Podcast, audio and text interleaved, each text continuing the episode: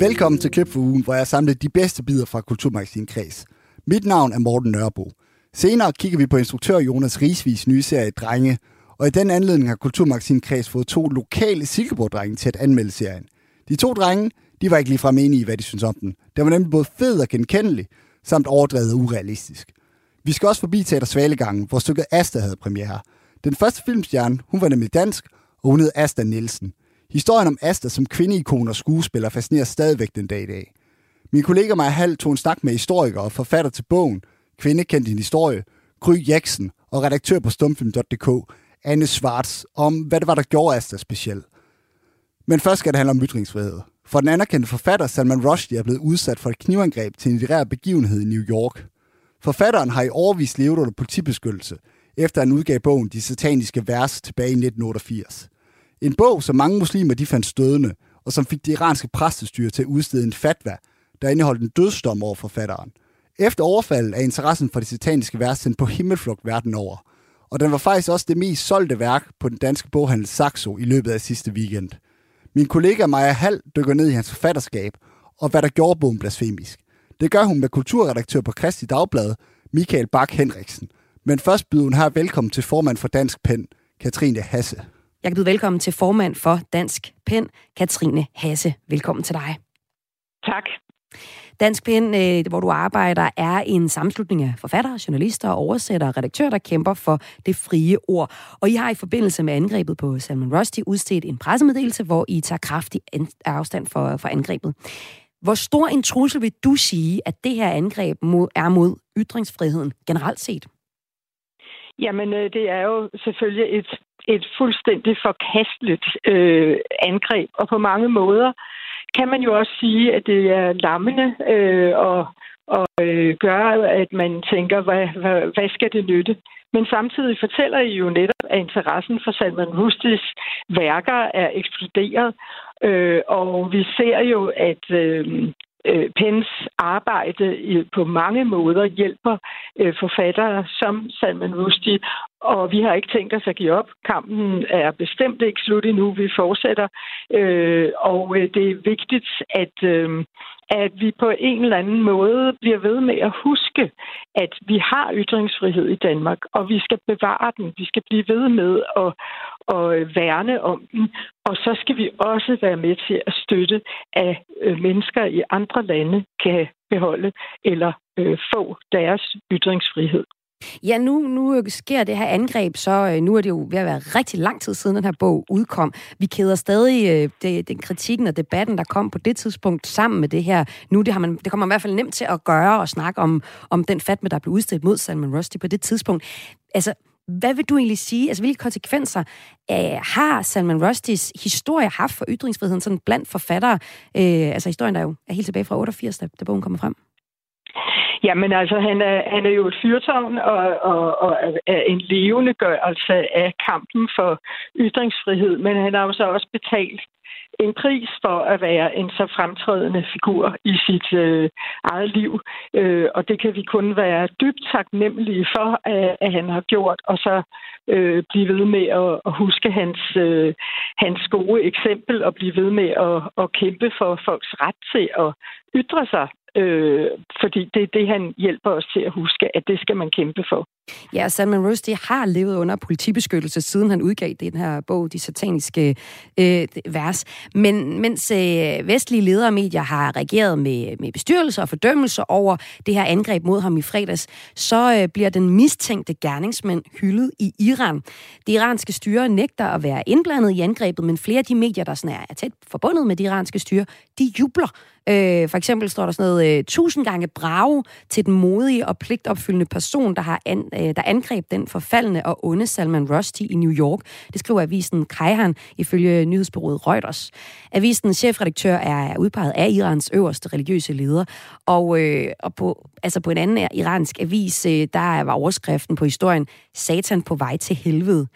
Det er ikke kun i Iran, at ytringsfriheden er, er truet, som man kunne sige, med udgangspunkt i de her øh, ting, der bliver sagt. I, øh, i Dansk Pen, som du er fra, der har I en liste over udvalgte æresmedlemmer af forfulgte eller fængslede forfatter, som I gør en særlig indsats for. En af det er øh, en øh, kinesisk øh, forfatter og professor, Ilham Tohti. Hvorfor er han æresmedlem hos jer også? Ja, altså man skal jo for det første sige, at ytrings ytringsfriheden har trange kår mange forskellige steder i verden. Mm. Så der er nok at gøre for, for PEN, øh, og Dansk PEN er jo en underafdeling af international PEN, som øh, hvert år laver en, en liste over de værste cases på øh, forfulgte forfattere og skribenter over hele verden. Og den liste topper Kina i år mm. med hele 85 øh, skribenter i fængsel, og en af dem er Ilham Tohti, som jo er øh, uigur og, øh, og som blev fængslet i, øh, i øh, 2014, øh, fordi som, øh, som det kinesiske styre mente, at han var skyldig i separatisme. Øh, men i virkeligheden er han en ganske moderat og og afbalanceret øh, muslim, som fortæller om, om øh, nødvendigheden af også at beskytte uigurerne og deres øh, synspunkter i Kina. Og han er jo så et eksempel på en person, som han i, i dømt livsvarigt fængsel for denne her øh, platform, blandt andet for hans online-platform, hvor han ønskede at ytre sig om, om uigurernes forhold. Øh, og, og siden har PEN i Danmark og også internationalt øh, lavet en række tiltag, som vi gør over for alle vores æresmedlemmer. Øh, vi skriver til regeringerne og øh, bliver ved med at minde dem om disse mennesker, som de har sat i fængsel, og vi øh, laver internationale øh, kampagner for at få dem løsladt. Øh, de bliver ikke glemt, øh, og, øh, og, og det er en vigtig del af vores arbejde at blive ved med at holde øh, magthaverne i ørerne, når de forsøger at knægte folks øh, ytringsfrihed. Og i... Øh, Totis tilfælde, der er det jo så øh, tragisk, fordi på den ene side, så har man snakket om, at han skulle løslades her i 22, men samtidig øh, i 21, så blev en lang række øh, mennesker øh, forment adgang til at overhovedet besøge Toti, øh, og, øh, og nu forlyder det, at øh, syv af hans studerende i Kina nu kan få os til vores pindliste over folk, som bliver forfulgt i, i Kina. Øh, så, så vi har nok at lave lave i ja. pinden, og det desværre kommer vi nok fortsat til at have det. Ja, nu kan man sige, at nu der er en, en sag, der er blevet genaktualiseret, altså med, med Salman Rushdie, som var udsat for et, øh, et angreb her i fredags. Øhm, altså, siden han udgav de sataniske vers i øh, 88, der har sikkerheden omkring Rushdie været omfattende, og også om dem, der har oversat øh, hans øh, litteratur. I 91, der blev den japanske oversætter af de sataniske vers øh, dræbt. Hvis vi nu kigger lidt fremadrettet med udgangspunkt i den aktuelle sag her med Salman Rusty, hvad kommer det nye knivstikkeri her til at betyde for, for jeres arbejde i PEN? Altså, hvad, hvad, hvad gør I ud over at tage afstand fra den her sag nu? Jamen, vi vil jo selvfølgelig fortsætte vores arbejde med ufortrøden kraft. Så noget her vil jo bare øh, øh anspore os til at, at, at, at vise, hvor, hvor vigtigt det er, at man holder ytringsfriheden øh, øh, i hævd, og at man kæmper for den på alle Hvad gør I konkret, måder. for eksempel? Ja, i forhold til Salman Rushdie ønsker vi selvfølgelig bare for ham, at han kan blive rask øh, hurtigst muligt. Øh, og i forhold til den aktuelle sag, så kender vi jo som sagt ikke gerningsmandens motiver øh, endnu. Men man kan sige, noget af det, vi selvfølgelig øh, vil være opmærksom på, er, at det er sket i et demokratisk land. Muligvis er det en, en borger i et demokratisk land, der har angrebet en anden øh, i et demokratisk land. Og, øh, og det, er, det ser vi da på med meget, meget stor øh, alvor, fordi det er klart, at vi, vi øh, forfølger en masse sager rundt om i verden, hvor der er diktaturer, men sådan noget her skal bare ikke ske i demokrati, hvor de mennesker, der begår en udåd, selv har nyt godt af demokratiet. Det er ikke en måde at betale demokratiet tilbage på. Sådan noget der for formand for Dansk Pen. Tak fordi du var med, Katrine Hasse. Udover at være et symbol på ytringsfriheden, er hans forfatterskab også kendt for at have mange andre kvaliteter. Min kollega Maja Hall snakker her med kulturredaktør for Kristelig Dagblad, Michael Bak Henriksen, om hvad det egentlig er, forfatteren kan. Michael, du har øh, beskæftiget dig en del med Salman Rushdies forfatterskab, og du har faktisk også mødt ham for fire år siden, hvor du interviewede ham i, i New York. Prøv lige at fortælle allerførst, hvad var dit indtryk af ham, da du mødte ham dengang? Jamen, jeg, jeg var nemlig meget, meget, meget positivt overrasket over, hvor nemt det var at komme til at møde ham, fordi jeg skrev til hans agent og spurgte, om han ville give den interview til Christian Dagblad, og det kom ret hurtigt i stand. Og så tog jeg til New York og øh, gik uden nogen form for forhindringer eller clearing ved sikkerhedsvagter op på hans kontor. Han underviser på et universitet i den nedre del af Manhattan. Så gik jeg op på den gang, og der var meget stille, og så pludselig kom han sådan tristende rundt om hjørnet og smilede meget venligt. Og jeg havde virkelig forventet, at der ville være et altså vagter eller sikkerhedsopbud, eller folk skulle vide, hvem jeg var. Øh, så jeg var meget, meget positivt overrasket over, at den her mand, der jo på forfærdelig vis skulle leve hemmeligt i så mange år under jorden, øh, bevægede sig frit i New York, og efter vi så havde talt sammen en time, så gik vi ned på gaden og tog billeder, og så satte han sig ind i taxa og, og kørte videre. Så det var egentlig øh, her bagefter, og det var det, jeg tænkte i fredags, da jeg hørte om det forfærdelige, der er sket, at det var næsten sådan en helt uskyldig tid, hvor han kunne få lov til at gå frit på arbejde. Og det vil jo naturligvis ændre sig nu, ikke? Hvor, det, ja. hvor det alvorlige angreb er, er indtruffet. Ja, hvis vi ser på, øh, på Salman Rushdies forfatterskab, så har han skrevet 12 romaner, et par børnebøger, en stribe essays, og øh, det er i høj grad historien om fatvaen og de mange dødstrusler, som har så har klæbet til ham og hans historie siden udgivelsen af de sataniske vers i øh, 88. Bogen den handler om to indre, Gibriel og Saladin, der er på vej til England med det samme fly fra Indien. Flyet springes øh, i luften af terrorister, og de to øh, hovedpersoner her styrter ned i den engelske kanal. Mirakuløst nok i bogen, så overlever de faldet, men på mystisk vis så forvandles den ene til en englelignende, et englelignende væsen, mens den anden får udseende og lugt som djævlen. Og i bogen, som man kan høre er øh, magisk realisme, følger vi så de to hovedpersoners forhistorier, de mange intriger og kaotiske begivenheder, der følger i kølvandet på, øh, på den her flykabring, som er øh, ligesom starten på bogen og det, der sætter det i gang. Men Michael, hvad er det så, der helt konkret i bogen gør, at den for nogen virkede stødende, den her roman? Jamen det er, at Salman Rushdie på et tidspunkt lader, øh, lader muslimernes profet Mohammed få den tanke, at der findes andre guder end kun Allah. Og det er jo et dogme i flere religioner, også i kristendommen, at der er kun én Gud.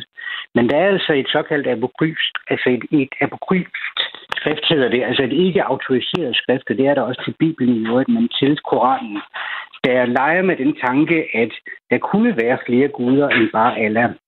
Og det er så det, det, er så det der, fordi den tanke opstår i den her romanpersons hoved, at øh, der findes flere guder end Allah.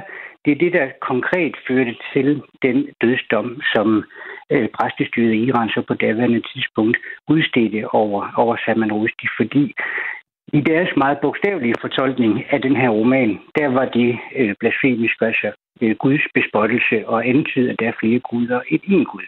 Men for Salman uh, Rushdis uh, vedkommende, så var det her jo slet ikke en bevidst provokation, og han var også Nej. overrasket over, at, at, den, at der kom så meget ballade ud af den her roman, og det var slet ikke meningen, at han ville fornærme nogen. Du mener jo faktisk også, at de sataniske vers kan ses som et forsøg på at tage islam meget alvorligt, og så bliver misforstået måske. Men hvordan det? Ja, det, øh, det er helt rigtigt, hvad du siger. Altså, han, han var overrasket, og... Øh, og, øh, og det er jo det med romaner, især romaner, at, at dem, som Salman Rushdie skriver, altså han er jo eventyrfortæller og øh, skriver gavtyve historier med magiske ånder, der kommer ned fra loftet, og alt muligt ikke bogstaveligt sker. Og så øh, er der så nogen, der læser det her meget bogstaveligt, og det tror jeg simpelthen ikke var faldet ham i, at man kunne tage, være så håndfast i sin fortolkning af en meget, meget, meget fabulerende bog, der handler om alt muligt andet. Og det er nemlig en pointe for, for mange, at den faktisk tager religion alvorligt. Det er jo en meget lang roman, der på et tidspunkt, hvor mange øh, forfattere, eller ikke særlig mange forfattere, skrev om religion, så tog den jo øh, religiøse emner op. Og det har vi siden set mange andre forfattere gøre, men, men 80'erne var ikke et særligt religionsvenligt årti, kan man sige. Så det var faktisk meget spændende, at en så anerkendt forfatter på det her tidspunkt tog religiøse emner op overhovedet. Og så blev det bare fuldstændig fordrejet og, og fik den her øh, forfærdelige personlige konsekvens for ham. Men kigger man så litterært på det, så er det, så er det sådan set fantastisk interessant, at her var en, der tog skoen alvorligt og skrev 800 sider om den. Og nu er det jo så altså også en 800 øh, sider lang roman, som øh, er blevet super populær på saxo.com, så er det øh, den, der ja. bliver købt mest lige nu. Så nogen er også super interesseret i at høre, hvad det egentlig er, han skriver. Og han skriver jo øh, magiske, altså der er jo magiske væsener, som du også beskriver her, og på det punkt, der har han jo faktisk fornyet romangenren, fortæller du. Prøv lige at afslutningsvis prøve at fortælle kort med, om bogen øh, Midnatsbørn. Ja, så spørger og tror jeg også, han vil blive kendt for, øh, altså sådan på længere sigt. Den handler om øh, det moderne Indiens fødsel, og er sådan en helt fantastisk nybrud inden for romangenren, da den kom, og også sådan katapulteret Rustig ind på den litterære stjernehimmel. Altså han var virkelig en fantastisk eksperimenterende og formfornyende forfatter, da den bog udkom. Og det er en vidunderlig roman om, øh, om en persons øh, der spejler sit liv i et moderne lands skæbne. Og, øh, og den, den holder virkelig, det, det er også flere gange prisbillende, altså øh, Minas børn. Så han har været, øh, han har fornyet romangenrerne på en måde, som kun rigtig store forfattere gør, nemlig ved at gribe tilbage i tiden til de gamle myter og helte, i og alt muligt andet. Han er meget, meget, meget belæst forfatter, ikke?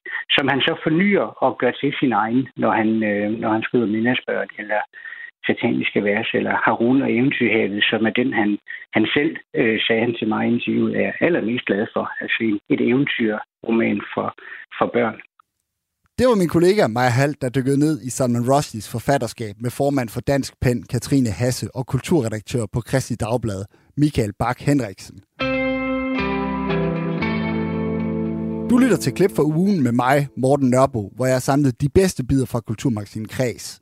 Senere skal vi snakke lidt om drengefællesskaber, men nu skal vi helt tæt på en særlig skuespiller. Det er skuespilleren Asta Nielsen, som levede fra 1881 til 1972. Hun blev en af stumfilmens allerstørste stjerner, og blev endda nogle kaldt et sexsymbol. I den aktuelle forestilling Asta, som kunne ses på det oceanske teatret Svalegangen, kommer vi tættere på den afdøde skuespiller. Asta Nielsen kan nemlig stadigvæk fascinere og inspirere som kvindeikon i dag.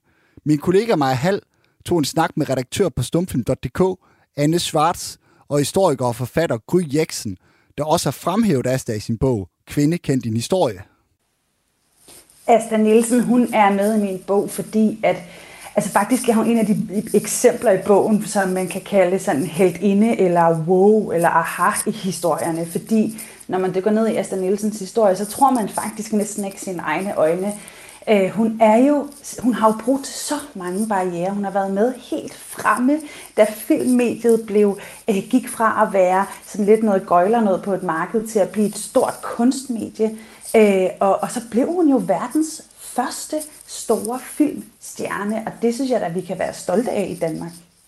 Og øh, Gry, jeg skal lige bede dig om at måske holde din mikrofon en lille smule ud. Den skrætter lidt på dit øh, tøj. Og mens du gør det, så kan jeg jo lige øh, sige, så jeg spørger næste gæst også, Anne Svarts. Du er filmhistoriker, og du er også meget optaget af hende som øh, Asta Nielsen som skuespiller. Hun var nemlig en af de allerførste, som mestrede at spille til kameraet. Hvordan det?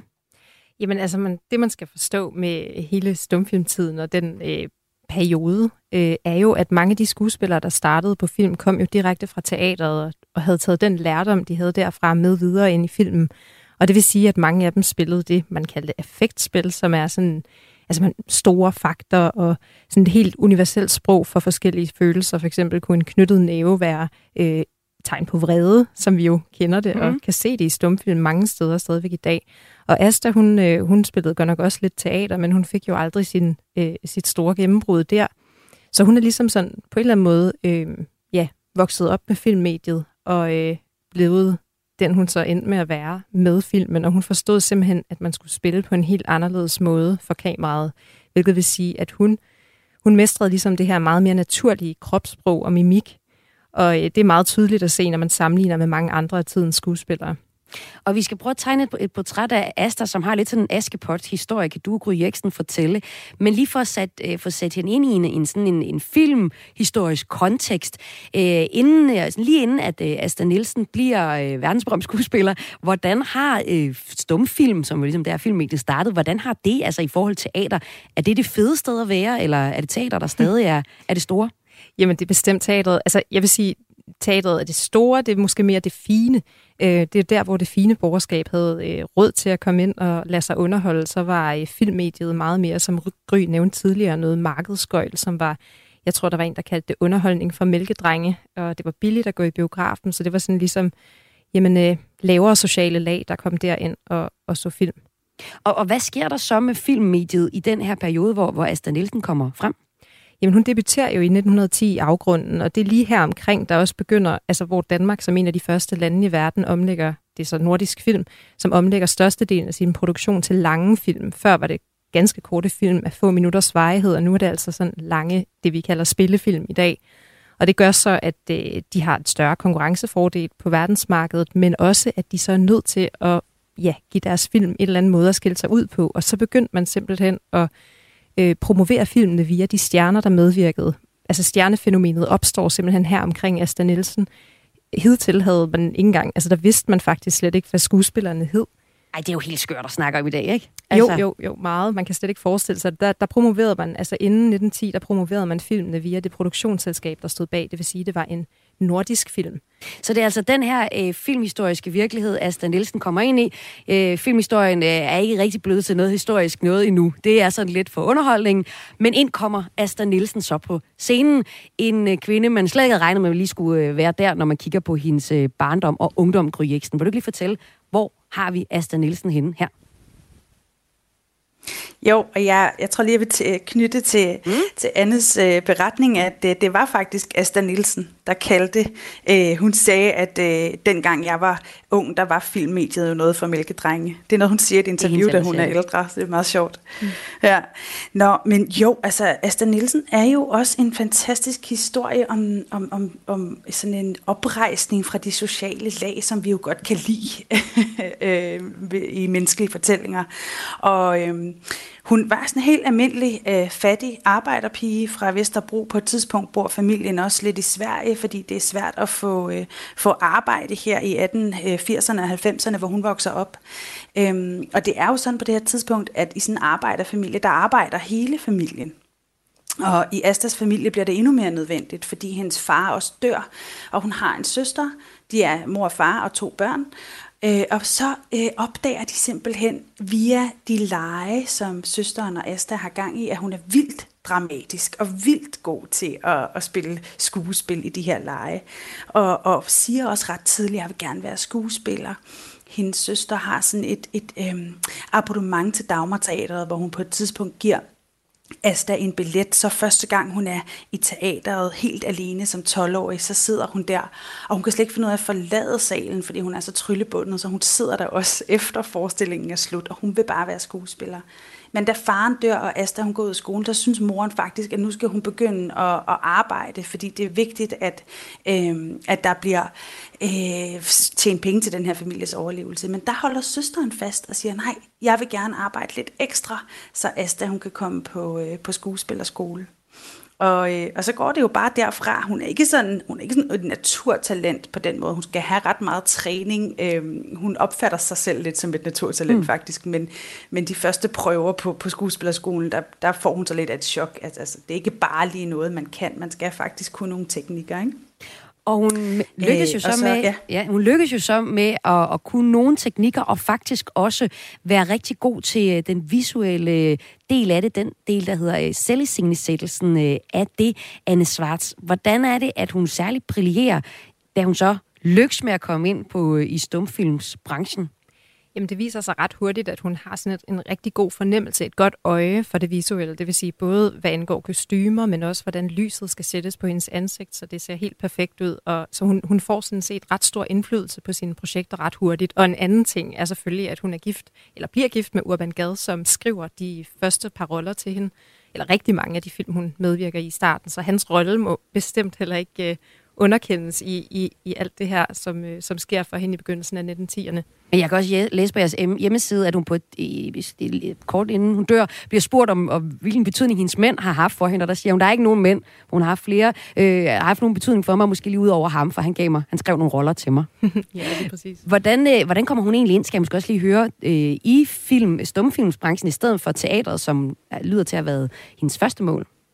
Jamen, det er jo lidt af, af omveje altså, og tilfældigheder også. Øh, hun vil jo rigtig gerne have roller på de etablerede øh, store scener i København, og øh, får desværre hele tiden kun tilbudt sådan nogle anonyme, ikke navngivende roller i baggrunden, og statistroller og den slags ting. Øh, men så er det jo så, at hun kommer i kontakt med, med Urban Gad, som foreslår, vil du ikke, øh, skal vi altså, lave det her eksperiment nærmest? Jeg har skrevet den her film, vi kan få de her penge, øh, og lad os indspille den. Og så siger hun så ja til det.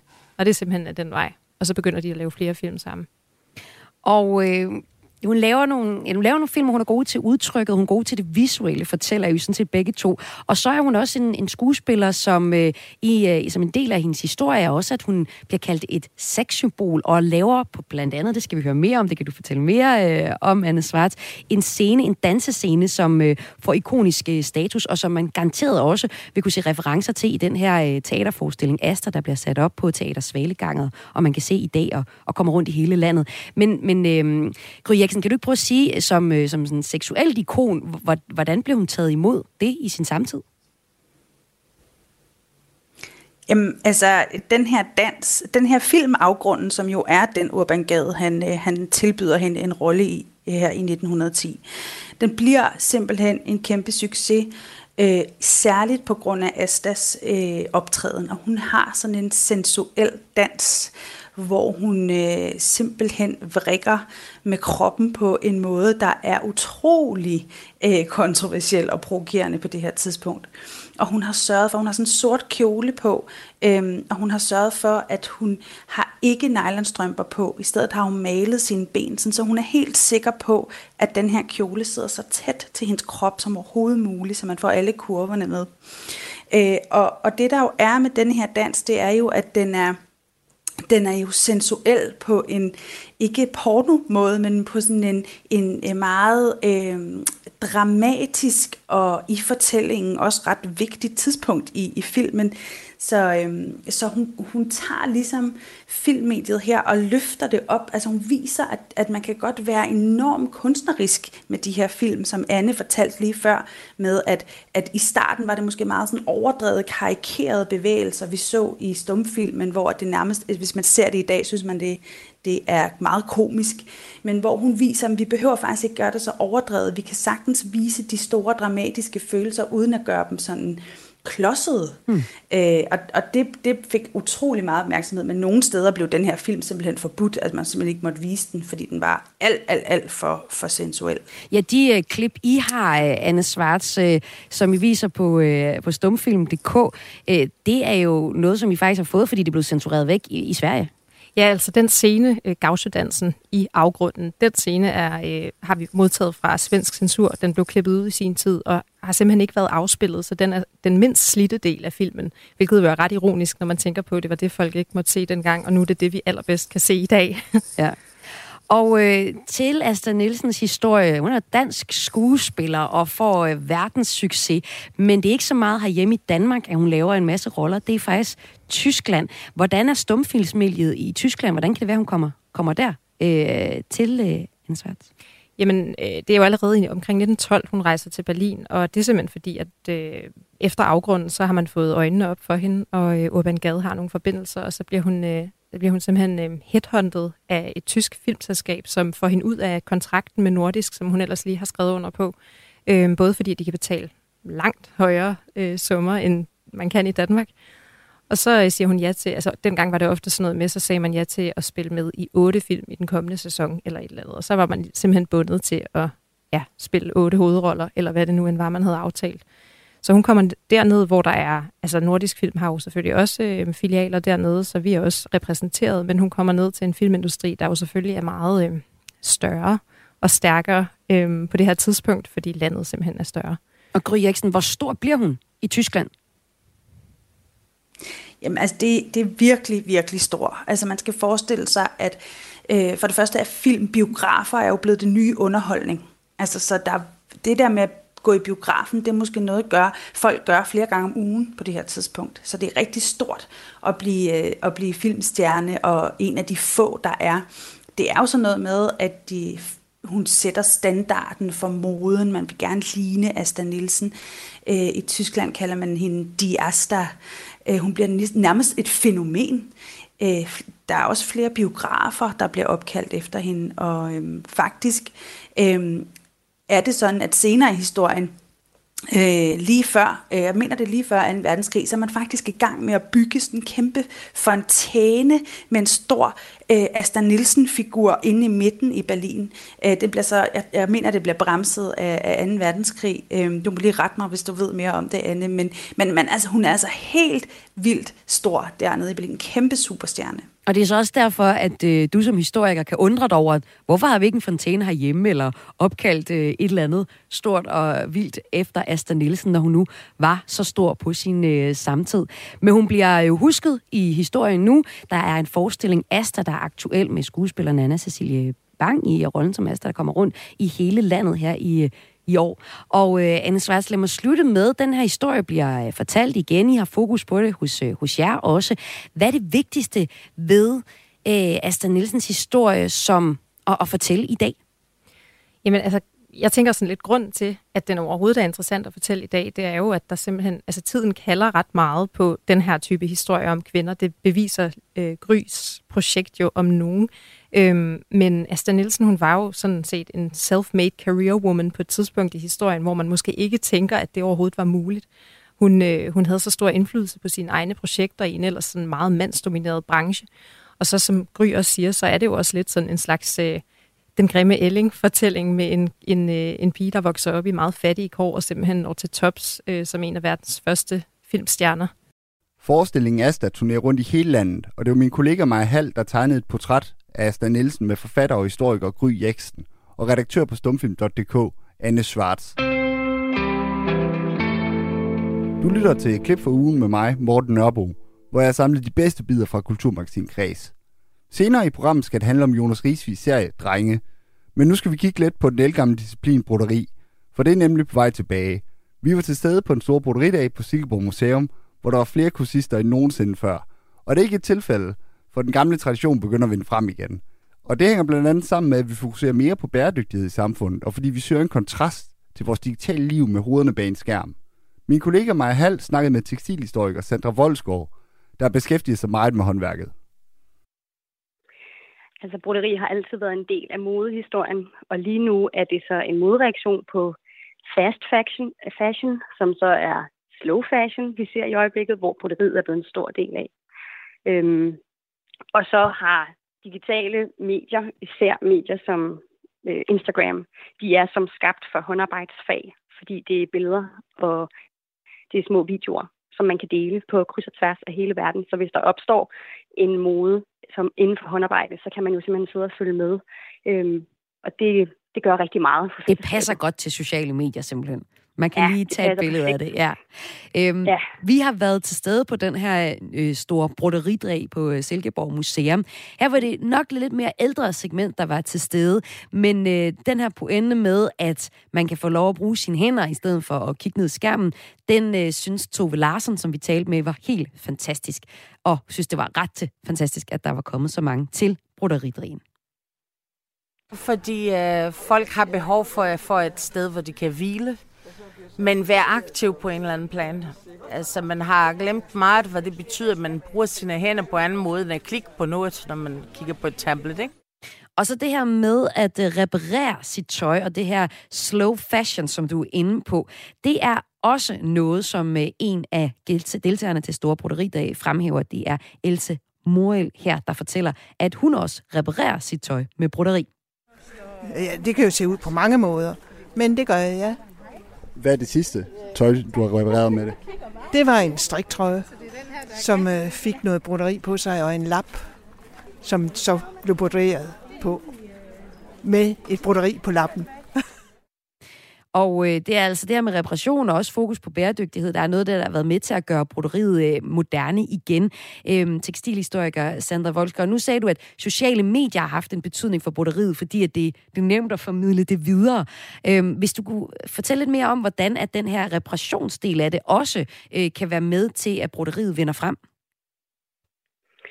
Jamen, altså man kan sige, der er historisk kan man sige, at broderi har, har været nødvendigt, fordi vi altid selv indtil for nærmest 100 år siden, har skulle reparere og omsy vores tøj.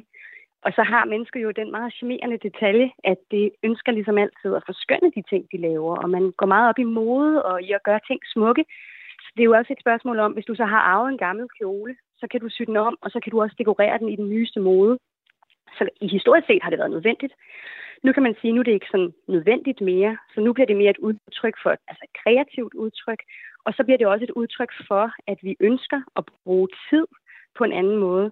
Øhm, tekstiler har været det mest værdifulde, vi har haft i, i, i historisk, helt frem til igen for 100 år siden cirka. Øh, men i dag er tid jo vores nærmest mest værdifulde ting. Så det er en ny måde at vise, at man har overskud og status, at man også kan sidde og bruge sin tid på at lave egne ting. Og så tror jeg helt klart også det der med at sidde med noget i hænderne mm. og bevæge sig væk fra skærme og digitale ting og sager.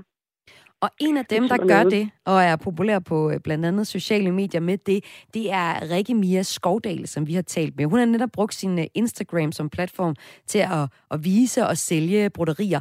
Og hun laver så broderier med satiriske vendinger og sjove referencer. For eksempel har hun broderet, det er aldrig for sent at få en dårlig barndom. Og til spørgsmålet om, hvorfor hun kombinerer broderi med de her satiriske vendinger, der svarer hun sådan her det, der virkelig tændte mig ved at lave det, det var det her med sådan kontrast mellem det gamle og det nye. Og øh, sådan den her øh, overraskende historiefortælling, der er i det, ved at skrive sådan noget, det er aldrig for sent at få en dårlig barndom, eller et eller andet. Det er måske ikke det, man sådan forbinder med, når man skriver med broderi. Det plejer netop at være det der, velkommen til vores hjem, og meget pæne, og noget med nogle film, og, øh, og jeg tror, at det er virkelig, det, det, det der øh, kontrast vel må tage et, øh, et gammelt håndværk, hvor man måske har øh, paraderne lidt nede, og så sætter et budskab ind, som måske i udgangspunktet ikke passer sammen med et broderi. Og det her med at brodere øh, et øh, sjovt budskab på måske øh, mormors øh, gamle sådan, billede, billedfrise, hvad sådan noget, man hænger op på, øh, på væggen, øh, det er egentlig noget, man kalder, en tendens, man kalder craftism. Et ord, der er sammen, sammensat af, craft og aktivisme, og så er jo så gjort på noget gammelt, så man viser også, at man har historien med i det produkt, man laver. Øhm, den her kontrast mellem det traditionelle håndværk og så sat sammen med noget ny, er det også noget, du ser, øh, når du øh, kigger på broderi, for eksempel på sociale medier, Sandra Vonskov? Ja, i høj grad. Altså, man behøver sådan set ikke lave noget nyt oven på noget gammelt craftism, det er også bare et spørgsmål om, at man bruger på en eller anden måde kulturhistorien imod sig selv, hvilket er ret interessant. Man har et kvindeideal, et gammelt kvindeideal, om at man sidder der med sin sygeramme derhjemme, og det er et symbol på den pæne borgerlige kvinde, der er dannet og babadab. Og så sidder man pludselig med de samme remedier, og så skriver man netop sådan noget, som jeg ikke skriver, eller mm. man sidder og skriver et, et feministisk øh, statement på en eller anden måde. Og så bruger man egentlig kulturhistorien lidt imod sig selv, og det er det, der bliver ret interessant på og hvis vi nu lige her til, til sidst også sætter broderiet ind, altså den, den, nye, den nye historie, der, der bliver fået til broderiets kulturhistorie, så er det jo egentlig, altså det er et gammelt håndværk, det er vi med på, og øh, det er lidt svært at sige sådan, hvornår det egentlig kom frem, fordi det er så gammelt, men man har i hvert fald set det i Indien og Kina, hvor broderiet allerede opstod omkring 3.000 år før Kristi, men man i, i Norden øh, har set det første broderifund noget senere i, øh, i forbindelse med nogle udgravninger øh, fra 1340 af Kristi øh, fødsel. Broderiet er under alle omstændigheder et gammelt håndværk, og ifølge dig, så har det jo ligesom altid været et statussymbol og et, og et udtryk for overskud, som du også beskriver. Men det er også noget, som vi har glemt, for eksempel igennem 60'erne og 70'erne. Hvorfor røg broderiet i, i glemmekassen der, mener du? Jamen, det var politisk, vil jeg sige, fordi der kom det netop til at repræsentere det kvindeideal, som man som, frigør, altså som kvindefrigørelsen gerne vil bevæge sig væk fra. Man, man, øh, man gjorde ligesom op med alt, hvad der hed husmoderen, og alt det, det, alle de egenskaber eller øh, opgaver, som var blevet tilknyttet husmoren. Man ville ud på arbejdsmarkedet, og man følte sig lidt fanget, tror jeg, i den der rolle af at sidde derhjemme og lave små korsningsbroderier. Så det røg ligesom ud i en politisk ja, agenda, så man havde, ikke, man, man havde ikke på det tidspunkt ligesom fundet på at bruge det aktivistisk, og måske var historien eller tiden heller ikke til det, kan man sige, i 60'erne og 70'erne, hvor man ligesom skulle gøre op med alt det, ens forældre havde gjort. Præcis, og det er jo det, historien arbejder i bølger. Så der har ligesom lige været en bølge, hvor det var helt ydt, og man bare overhovedet ikke gjorde det. Plus, at der kommer hele det her fast fashion ind fra siden. Det er slet ikke nødvendigt at brodere. Vi kan bare købe tøj. Tekstiler havde aldrig været billigere. Det var muligt bare at arbejde et liv ude i verden, man skulle ikke sidde derhjemme, og så kunne man bare købe det, man havde brug for. Og så er det jo så igen, der kommer en modbølge med craftism, hvor pludselig feminister og kvinder i det hele taget sidder og tænker, jamen jeg vil gerne kunne leve det her liv, men jeg vil også stadigvæk gerne have lov at ære det her håndværk, eller de her øh, traditioner, som er en kvindetradition, overleveret fra kvinde til kvinde gennem altid. Altså, øh, finder noget smukt i det igen. Ikke? Så det er jo bare en modreaktion på en anden modreaktion, kan man sige. Ja, det tegner jo så i hvert fald til med, med Vika, eller et gårdsdagens arrangement, hvor der kom rigtig mange til det her store broderidag på Silkeborg Museum, mm. til at, at folk øh, synes, det er spændende. Og jeg har også øh, set om events, hvor, hvor mænd var inviteret til strikning, eller ikke strikning, for det skal vi snakke om lige lidt, men til, øh, til, broderi, til, til at brodere og, og drikke øl. Øhm, og så er der jo nemlig, når vi snakker om det her, så tænker jeg jo nemlig med det samme på strikkehypen, som kom under øh, corona-nedlukningen, hvor rigtig mange begyndte at, at strikke og bruge hænderne til det, når de ikke skulle være på, på Zoom og Teams-møder. Øhm, man kunne sige, hvad, er, der, er der noget tid tilbage, hvis vi både skal strikke vores eget tøj? Altså, har vi også tid til at lappe alle vores øh, sokker med nogle fede broderier?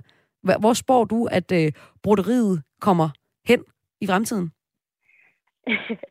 jeg håber, jeg håber, det kommer meget mere ind. Man kan sige, der hvor vi er lige nu, med broderi frem for strik, hvor vi faktisk producerer hele beklædningsgenstande, som vi tager på, der bruger vi stadig kun i gåseøjne broderi til dekoration. Men jeg håber rigtig meget, også fordi det er nødvendigt klima bæredygtigt mæssigt, at vi bliver bedre til faktisk at lappe og beholde vores tøj i længere og længere tid. Måske omsy kjoler, vi har haft, så de passer bedre til tidens mode, og dekorere dem på en ny måde, så de ligesom får et, øh, et nutidigt, opdateret udtryk. Øhm, så jeg håber rigtig meget, at broderi kommer meget mere ind på banen, fordi det er, det er, der er uendelige muligheder, og vi har kun lige beskæftiget os med toppen af isbjerget, når vi sidder og laver korstik for eksempel. Sådan lød det altså fra tekstilhistoriker Sandra Voldsgaard og Rikke Mia Skovdal.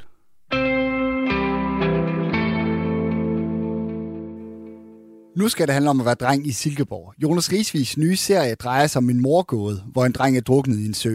Det bliver omtalt som selvmord, men drengens kæreste sætter dog spørgsmål ved det. I serien møder vi så et drengefællesskab, en loge faktisk, og de har det med at tage tingene til ekstremer. Vi møder karakteren Robin, der vender hjem efter en fængselsdom og prøver at infiltrere det her fællesskab for at finde frem til sandheden.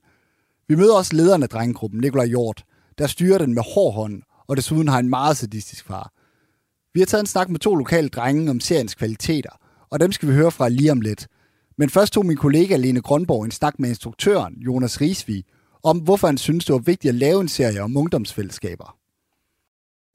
De sidste par år som instruktør, der har jeg arbejdet vildt meget med kvinder og hvad skal man sige, pigers sådan, øh, emotionel udvikling derfra, når man er hvad skal man sige, 15 og bliver 16 og går op i gymnasiet og kommer ud af det og skal finde ud af, hvem man skal være. Og har faktisk sådan, øh, haft lidt dårlig samvittighed over, at jeg, jeg føler, at jeg har glemt drengene lidt en gang imellem. Det skyldes nok, at jeg selv er opvokset med en bror og en far og omgivet af fædre og sådan noget, så jeg har simpelthen været så øh, fyldt op på, hvad det vil sige at være dreng, og har virkelig været nysgerrig på, hvad det vil sige at være pige. Men nu håber jeg og tør endelig at tage, hvad skal man sige, øh, spadestikket dybere og sige, nu skal jeg prøve at portrættere også, hvordan det så er at gå fra, øh, fra dreng til mand. Og derfor har jeg lavet serien Drenge, og den handler i virkeligheden rigtig meget om det, og om alle de nuancer og kontraster, som jeg nogle gange tror, man godt kan glemme lidt, når man taler om det at være øh, ung mand, fordi det er, det er skide hårdt at være kvinde. Jeg tror faktisk også, det er hårdest. Men der er også en masse unge mænd, som går rundt og tumler med en masse ting, og jeg håber, at den her serie kan bare sætte lidt fokus på det måske. Du kalder også de her drengefællesskaber for ulveflokfællesskaber. Hvorfor det? Jeg, jeg kalder alle de her drengeflokke, og også den, jeg selv var en del af faktisk som ung, for sådan en, en ulveflok, der, der balancerer mellem at være toksisk og og samtidig også helt, helt fantastisk, fordi at det er jo så meget bundet op på præstation hele tiden. Det starter i omklædningsrummet. Hvem får hår under armene først, og så fortsætter det i virkeligheden bare op igennem årene for, hvem der er bedst til enten fodbold eller musik, eller hvem der kan score flest piger, eller hvem der kan råbe højst, og hvem der kan drikke mest. Øhm, jeg tror, det hele bunder i, at jo mere du lader andre folk hele tiden definere, hvem du er i en flok, øh, desto mindre behøver du selv at sige, hvordan du har det, eller hvem du gerne vil være. Og det er der mange unge drenge, som, øh, som hviler i at hellere være en del af noget, end at stå selv. Og øh, det handler serien også om, og jeg kan virkelig genkende det fra min egen ungdom, fordi det tog mange år, før jeg faktisk øh, selv kunne stå på helt egne ben, altså uden min drenge i ryggen. Og øh, jeg, jeg, jeg ser det stadigvæk som en tendens, som er noget, som, som drengene virkelig genkender, og som kvinderne og pigerne nogle gange har lidt svært at forstå. Altså det der med, hvorfor gider jeg sidde i et sommerhus en hel uge, uden at tale om, hvordan I har det, og bare drikke øl. Men jeg tror, det er, fordi det er meget dybere end det, og jeg tror, at der er nogle, øh, nogle sådan helt dyriske instinkter i os mænd, der hedder, at vi skal, vi skal samles i flok, og så skal vi kæmpe om, hvem der er øverst i hierarkiet. Og nogle gange falder man udenfor, og andre gange så finder man sin plads igennem det. Lød det her fra instruktør Jonas Risvig om tankerne bag serien Drengen, der kan ses på Viaplay. Vi skal også høre fra vores to anmeldere. Den første er Malte Eriksen på 17 år, som går i 3.G på Silkeborg Gymnasium. Han mener, at specielt drengefællesskaberne er genkendelige. Altså, jeg har jo set første afsnit af Underskrivsvis nye Drenge, som udkom i, i går. Og jeg synes sådan set, den er, den er rimelig fed indtil videre. Jeg kan især godt lide øh, åbningsscenen, den starter med, hvor vi har den her øh, fortæller, der ligesom fortæller om den her loge, som de her drenge har, øh, der vi fortalt om, øh, hvor vi har den her jamen, dåb, kan man sige, af et medlem. Og man kan sige, det appellerer på en eller anden måde måske også til en bestemt drengegruppe. Måske ikke nødvendigvis så meget med det her brandmærke, men måske noget med de her ting, som der bliver øh, fortalt, hvordan på nogle punkter, øh, at samfundet ser forskellige aspekter ved det at være dreng, øh, hvordan familien ser forskellige aspekter, og hvordan vennerne så ser øh, forskellige aspekter ved det. Ja, fordi det er jo noget, som Jonas Risvig, han gerne vil sætte fokus på med den her serie, altså at der også er noget unikt i de her drengefællesskaber, som andre måske ikke altid kan, kan forstå. Øh, kan du genkende det der med at have et særligt drengefællesskab, som man også ser i serien? Ja, det vil jeg sige, det kan jeg helt klart. Øh, måske ikke i samme øh, ekstreme grad, som de har i serien, men det er måske også den her ekstreme grad, der er i serien, der gør, at folk ligesom kan få øjnene op for det. I min klasse har vi for eksempel et rimelig øh, stærkt øh, drengefællesskab, hvor vi er en 6-7 stykker, øhm, der også har det ret fedt sammen. Ikke i samme, på samme loge måde, kan man sige. Øhm, men jeg kan helt godt øh, genkende det. Jeg tænker, at det giver jo øh, en hel masse, øh, bare generelt det som mennesker at være medlem af en gruppe. Men det giver helt klart øh, det, at man ligesom har nogen, der på altså, allerhøjeste plan kan relatere til de ting, øh, man selv går igennem, fordi de i deres liv er samme sted. Hvis vi dykker lidt ned i serien, du har allerede nævnt, at øh, du var særlig glad for den her indledende scene, hvor der er et nyt medlem, der skal optages i logen. Men er der også en karakter, som du øh, bedst kan lide, og, og hvorfor? Jeg synes på en eller anden måde også, ikke fordi jeg kan relatere til ham på nogen måde, men jeg synes også på en eller anden måde, ham her Nikolaj Hjort, øh, han er meget fed, fordi øh, det, han virker på en eller anden måde som en, en type, der rent faktisk re, øh, reflekterer meget over tingene, og som der på en eller anden måde bare må arbejde med de her ting, han er blevet givet. Han har jo den her far, Michael, tror jeg, han hedder, som altså spilles af Dar Salim, hvor ham her, Nikolaj Hjort, han har på en eller anden måde en masse magt, øh, som han bliver nødt til at håndtere meget hårdhændet. Og jeg synes egentlig, at han er, han er en meget fed karakter. Vores anden anmelder hedder Zacharias Sabiri. Han er 18 år og går i 2G på Silkeborg Gymnasium. Og han er ikke helt enig i, at det er nogle genkendelige drengefællesskaber. Jamen, altså, jeg tænker, der er vel, der er vel nogle drenge, der har det der hierarki, der, øh, hvor, hvor der ligesom er en leder, eller der så er der nogen, der ser op til dem, og nogen, der ikke får lov til at sige noget dit og dat. Men, og det, det, den del må man gerne overdrømme til en serie, føler jeg. Fordi det, det er selvfølgelig noget, der er et, et problem blandt drengegrupper, føler jeg. Men, men det der med, at de har pistoler, og så står jeg et eller andet sted ved, øh, øh, ved søen her med i Silkeborg med en pistol, og bare kan affyre den uden... Altså, det vil jo... Alle vil opdage det, og det vil komme i nyhederne, og de vil... Altså, det, det synes jeg bare, det var så langt ud den scene. Det grinte jeg bare af. Jo, men altså, jeg synes, den er ekstremt overdramatisk. Sådan, øh, ja, den er bare livet præsentøs. Jeg, jeg føler, at den, den, den, den, altså, den bygger lidt på et fundament, som ikke er der. Øh, på den måde mener sådan, den der loge, der, det er bare ikke noget, der vil ske. Og allerede der, så synes jeg, det er slet ikke noget, man kan sætte sig ind i. Og så også det med, at skuespillerne, de snakker københavns, når de bor i Silkeborg. De skal fortsætte sig at bo i Silkeborg, det synes jeg, det, det hænger ikke rigtig sammen i mine øjne. Øhm, jeg kunne også tage en bestemt scene, som jeg bare synes er helt forkert. Øhm, der hvor han skulle, øh, hvor at, øh, og nu har jeg glemt navn, Robin, han blev udfordret til at købe øh, 10 gram øh, coke under en bro. Øh, midt om natten ser det ud til at være. Og så kommer der to dealer på øh, to ATV'er. Det vil aldrig finde sted. Altså, der er ikke nogen dealer, der kører på ATV'er. Øhm, og så synes jeg bare, det var sygt overdramatiseret, hvordan der er sådan røg, og så kommer de kørende og er sygt intimiderende. Altså, det vil de ikke være. Altså, de skal til at begå en handel, og de skal til at tjene 5.000 kroner. De vil ikke være intimiderende overfor ham. Måske lige så snart han nævner, at han ikke har penge, ja, men, men så vil det begynde derfra. Så lige den del, den, den, altså samt meget andet, så synes jeg bare, at den var sygt urealistisk, og det er enormt svært at sætte sig ind i.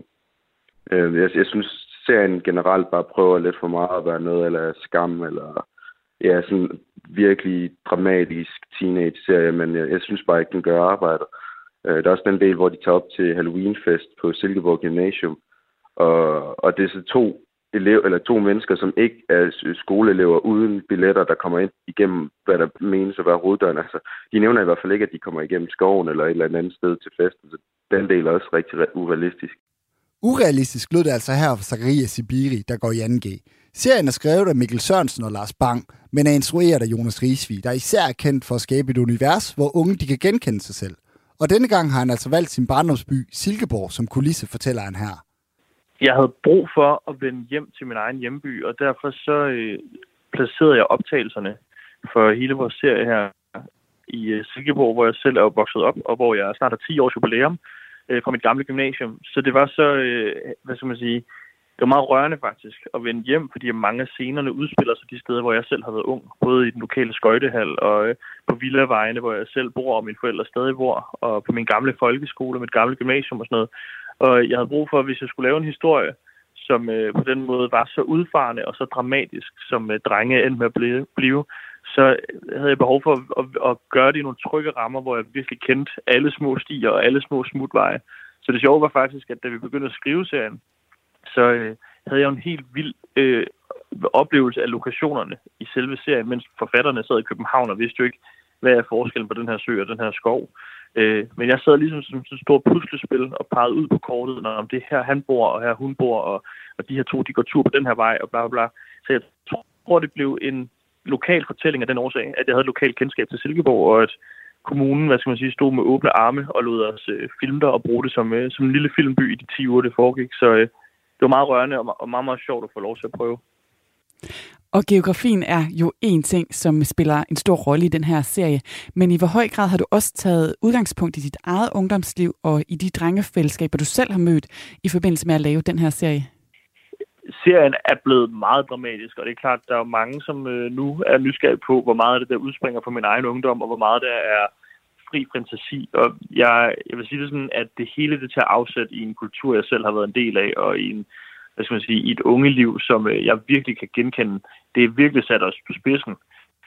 Og, øh, og det er også taget til ekstremerne for at, hvad skal man sige, for at understrege nogle af de pointer, jeg gerne vil frem med her i serien. Men jeg øh, sang selv i kirkekor som ung, og gik også selv på gymnasium med en drengeflok, og var også i den her ishockeyhal, hvor der var fart på hver eneste weekend og sådan noget, og, øh, og ser nok også mig selv som øh, en, en Nikolaj-skikkelse i meget lille format. Nikolaj, han, han er en af hovedpersonerne, lederne, lederne i den her ulveflok, og øh, jeg kan virkelig genkende meget mig selv i ham i forhold til altid, hvad den der skulle sige, okay, næste fest foregår her, og det skal være vildere, og det skal gå hurtigere.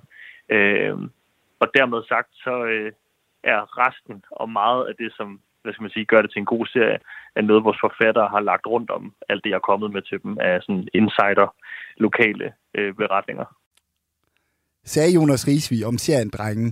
Det betød noget for ham, at handlingen den skulle foregå i Silkeborg. Og det gør det også for vores to anmeldere. Malte Eriksen fremhæver især, hvordan Søholland pludselig har fået et mørke over sig.